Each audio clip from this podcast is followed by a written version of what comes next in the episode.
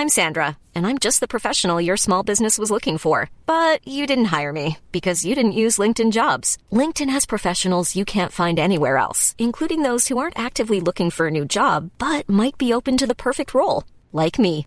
In a given month, over 70% of LinkedIn users don't visit other leading job sites. So if you're not looking on LinkedIn, you'll miss out on great candidates like Sandra. Start hiring professionals like a professional. Post your free job on linkedin.com/people today.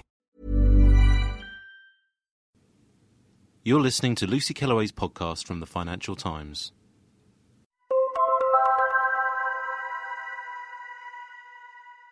Business telly, so the newspapers tell us, is the new rock and roll.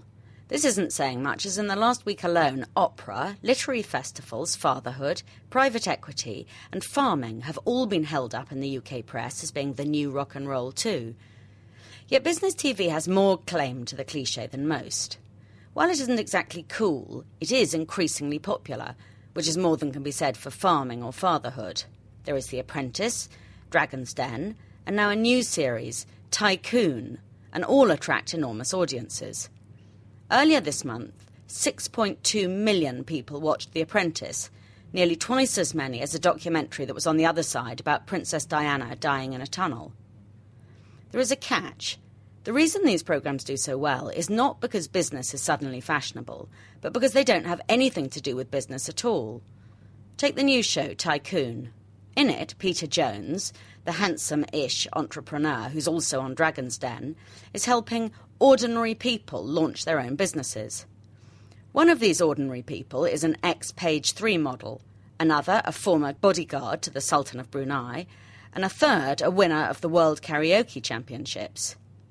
This is freak show TV, as much like real business as Big Brother is like real life. A couple of months ago, I was a judge on the Wincott Awards for Business Broadcasting, which hands out prizes to programmes that teach their audiences something. My fellow judges were so disgusted at the TV entries that we nearly failed to hand out one of the prizes at all. They moaned both about the narrow mindedness of commissioning editors and the very bad light that business programmes like The Apprentice cast on business. On reflection, I think we had it wrong. The fault isn't with commissioning editors, it's with business itself. Real business simply isn't suited to mass market telly and never will be. And as these shows aren't actually about business, it doesn't matter what light they show it in. Instead, they're about power, money, personalities, winning, ruthlessness, and punchy one liners. Real business isn't about any of the above. It is loosely about power and money, but sightings of either in pure form are rare since they're buried under thick layers of office life. Peter Jones has promised that the tycoon has take homes to help one in starting a business. But for me, the main take home from last Tuesday's episode was the extraordinary cleavage of the page three model. This reminded me of a story I'd read in the Sunday Times two days earlier about an experiment in which an actress gave an identical presentation to an audience, the only difference being the amount of padding in her bra. She presented four times in an A, B, C, and D cup, and each time her audience was asked to rate her on her professionalism. The results were quite clear. The woman with the B and C cups scored most highly, and the A and D cups rather lower. Doubtless the experiment was tosh, but the result was still revealing. In business, there is a tendency towards the middle ground in everything, cup size included. On the telly, the opposite is true. Office workers return home from a day of conformity and compromise and want to watch something extreme and escapist on the box.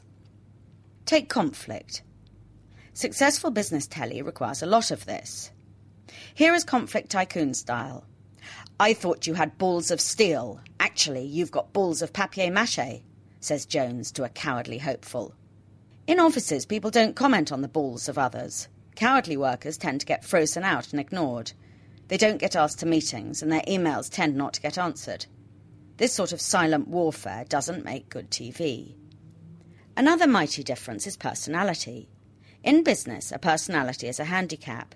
In telly, it's a necessity. With ruthlessness, the same applies. It looks good on TV, but as being horrid in real life is stressful and difficult, most people avoid it where possible. Above all, business telly is about winning. Well, real business is rather less about this than you might think. In big companies, at least, it's often hard to tell who the winners are. Executives make decisions. A few years later, there are results, but it's difficult to untangle how much success was due to which decision or who was really responsible for any of it. The problem with real business is not that it's boring, but that it's hard to describe in a way that's both appealing and vaguely accurate. I don't think I've ever sat next to a business person at a dinner party and heard them talk engagingly about their work.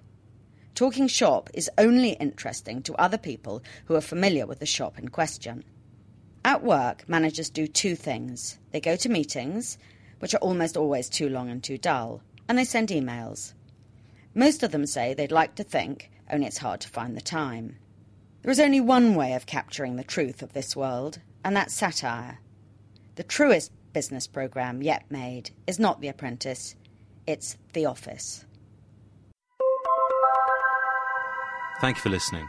To read Lucy Kellaway's columns online, please visit www.ft.com forward slash Kellaway.